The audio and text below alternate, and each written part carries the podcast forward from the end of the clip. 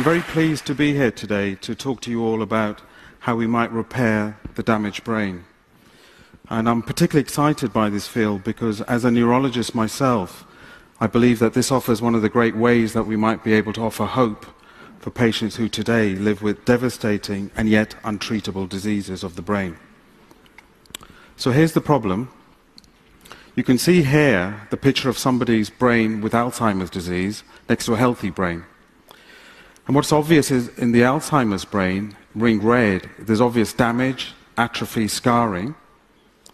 And I could show you equivalent pictures from other diseases multiple sclerosis, motor neuron disease, Parkinson's disease, even Huntington's disease. And they would all tell a similar story. And collectively, these brain disorders represent one of the major public health threats of our time. And the numbers here are really rather staggering. At any one time, there are 35 million people today living with one of these brain diseases. And the annual cost globally is $700 billion. I mean, just think about that. That's greater than 1% of the global GDP. And it gets worse because all these numbers are rising because these are by and large age related diseases and we're living longer.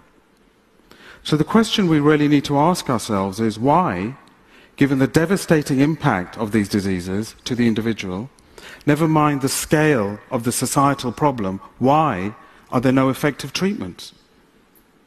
Now, in order to consider this, I first need to give you a crash course in how the brain works. So, in other words, I need to tell you everything I learned at medical school. but believe me, this isn't going to take very long. Okay? so, the brain is terribly simple. It's made up of four cells, and two of them are shown here. There's the nerve cell, and then there's the myelinating cell or the insulating cell. It's called oligodendrocyte. And when these four cells work together in health in harmony, they create an extraordinary symphony of electrical activity. And it is this electrical activity that underpins our ability to think, to emote, to remember, to learn, move, feel, and so on. But equally, each of these individual four cells, alone or together, can go rogue or die. And when that happens, you get damage, you get damaged wiring, you get disrupted connections. And that's evident here with the slower conduction. But ultimately, this damage will manifest as disease, clearly. And if the starting dying nerve cell is a motor nerve, for example, you'll get motor neuron disease. So I'd like to give you a real life illustration of what happens with motor neuron disease. So this is a patient of mine called John. So John I saw just last week in the clinic. And I've asked John to tell us something about what were his problems that led to the initial diagnosis of motor neuron disease. I was diagnosed in October uh, 2011, and the main problem was a breathing problem, difficulty breathing. I don't know if you caught all of that, but what John was telling us was that difficulty with breathing led eventually to the diagnosis of motor neuron disease. So John's now 18 months further down in that journey, and I've now asked him to tell us something about his current predicament. What I've got now is the breathing's got worse. I've got weakness in my hands, my arms, and the legs. Uh, so basically, I'm in a wheelchair most of the time. So John's just told us he's in a wheelchair most of the time. So what these two clips show is not just the devastating consequence of the disease, but they also tell us something about the shocking pace of the disease. Because in just 18 months, 18 months, a fit adult man has been rendered wheelchair and respirator dependent. And let's face it, John could be anybody's father, brother, or friend.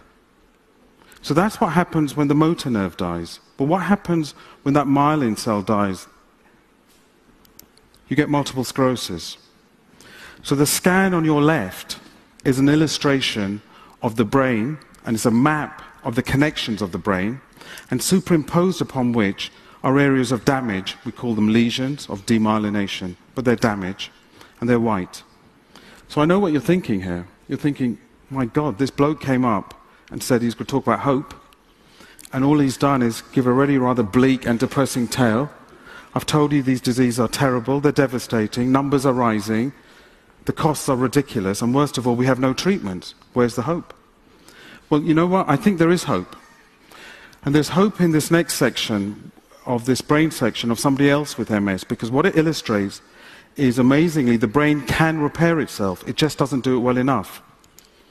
And so, again, there are two things I want to show you. First of all, is the damage of this patient in, with MS, and again, it's another one of these white masses. But crucially, the area that's ringed red highlights an area that is pale blue. But that area that is pale blue was once white, so it was damaged, it's now repaired. Just to be clear, it's not because of doctors, it's in spite of doctors, not because of doctors. This is spontaneous repair. It's amazing and it's occurred because there are stem cells in the brain, even, which can enable new myelin, new insulation to be laid down over the damaged nerves. And this observation is important for two reasons. The first is it challenges one of the orthodoxies that we learnt at medical school, or at least I did, admittedly last century, which is that the brain doesn't repair itself, unlike, say, the bone or the liver. But actually it does, but it just doesn't do it well enough. And the second thing it does, it gives us a very clear direction of travel for new therapies. I mean, you don't need to be a rocket scientist to know what to do here. You simply need to find ways of promoting the endogenous spontaneous repair that occurs anyway. So the question is why, if we've known that for some time, as we have, why do we not have those treatments? And that in part reflects the complexity of drug development. And drug development you might think of as a rather expensive but risky bet. And the odds of this bet are roughly this they're 10,000 to 1 against. Because you need to screen about 10,000 compounds to find that one potential winner. And then you need to spend 15 years and spend over a billion dollars. And even then, you may not have a winner. So the question for us is can you change the rules of the game and can you shorten the odds? And in order to do that, you have to think where is the bottleneck in this drug discovery? And one of the bottlenecks is early in drug discovery, all that screening occurs in animal models. But we know that the proper study of mankind is man, to borrow from Alexander Pope. So the question is can we study these diseases using human material? And of course, absolutely we can. We can use stem cells, and specifically we can use human stem cells. And human stem cells are these extraordinary but simple cells that can do two things. They can self renew or make more of themselves, but they can also become specialized to make bone, liver, but crucially nerve cells, maybe even the motor nerve cell or the myelin cell. And the challenge has long been can we harness the power the undoubted power of these stem cells in order to realize their promise for regenerative neurology. And I think we can now. And the reason we can is because there have been several major discoveries in the last 10, 20 years. One of them was here in Edinburgh, and it must be the only celebrity sheep, Dolly. So Dolly was made in Edinburgh. And Dolly was an example of the first cloning of a mammal from an adult cell. But I think the even more significant breakthrough for the purposes of our discussion today was made in 2006 by a Japanese scientist called Yamanaka. And what Yamanaka did in a fantastic form of scientific cookery was he showed that four ingredients, just four ingredients, could effectively convert any cell, adult cell, into a master stem cell. And the significance of this is difficult to exaggerate. Because what it means is that from anybody in this room, but particularly patients, you could now generate a bespoke, personalized tissue repair kit. Take a skin cell, make it a master pluripotent cell, so you could then make those cells that are relevant to their disease, both to study but potentially to treat. Now, the idea of that at medical school, this is a recurring theme, isn't it, me in medical school, would have been ridiculous. But it's an absolute reality today. And I see this as the cornerstone of regeneration, repair, and hope. And whilst we're on the theme of hope, for those of you who might have failed at school, there's hope for you as well. Because this is the school report of John Gurdon. So they didn't think much of him then. But what you may not know is that he got the Nobel Prize for Medicine just three months ago. So to return to the original problem, what is the opportunity of these stem cells or this disruptive technology for repairing the damaged brain, which we call regenerative neurology? I think there are two ways you can think about this as a fantastic 21st century drug discovery tool and or as a form of therapy. So I want to tell you a little bit about both of those in the next few moments. Drug discovery in a dish is how people often talk about this. It's very simple.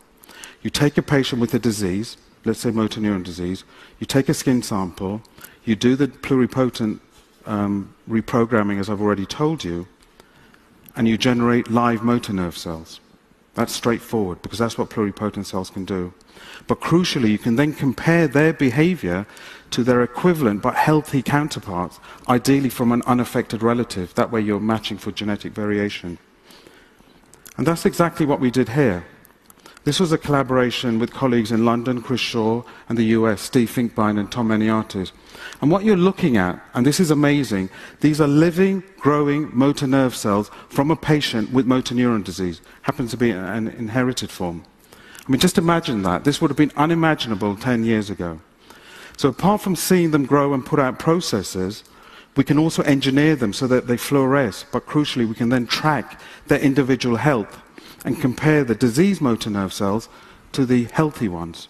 And when you do all that and put it together, you realize that the diseased ones, which is represented in the red line, are two and a half times more likely to die than the healthy counterpart. And the crucial point about this is that you then have a fantastic assay to discover drugs. Because what you would ask of the drugs, and you could do this through a high throughput automated screening system, You'd ask the drugs, give me one thing, find me a drug that will bring the red line closer to the blue line. Because that drug will be a high value candidate that you could probably take direct to human trial and almost bypass that bottleneck that I've told you about in drug discovery with the animal models, if that makes sense. It's fantastic.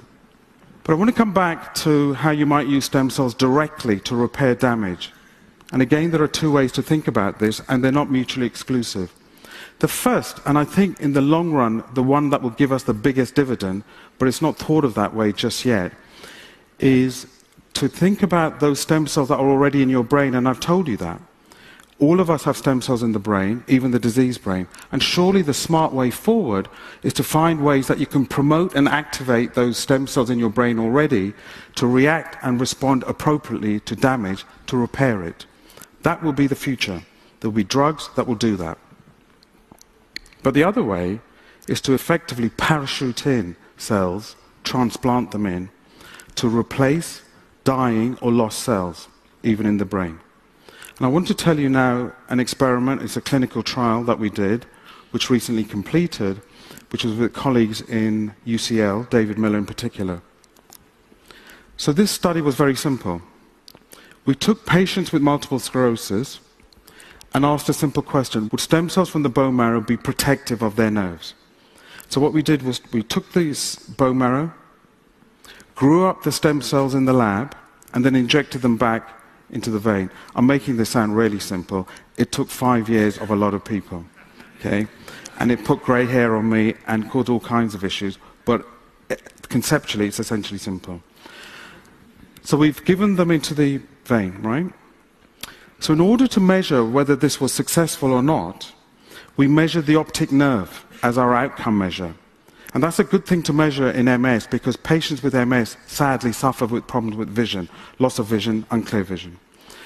And so we measured the size of the optic nerve using the scans with David Miller three times 12 months, 6 months, and before the infusion. And you can see the gently declining red line. And that's telling you that the optic nerve is shrinking, which makes sense because the nerves are dying. We then gave the stem cell infusion and repeated the measurement twice, three months and six months.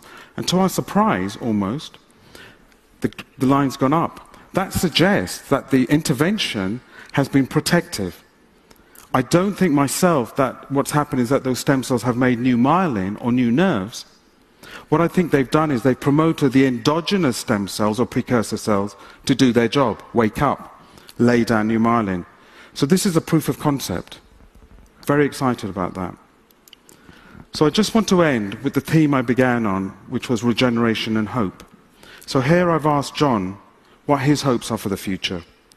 I would hope that uh, sometime in the future, through the research that you people are doing, we can come up with a cure so that people like me can lead a normal life. I mean, that speaks volumes. But I'd like to close by, first of all, thanking John. Thanking John for allowing me to share his insights and these clips with you all. But I'd also like to add to John and to others that my own view is I'm hopeful for the future. I do believe that the disruptive technologies like stem cells that I've tried to explain to you do offer very real hope. And I do think that the day we might be able to repair the damaged brain is sooner than we think. Thank you.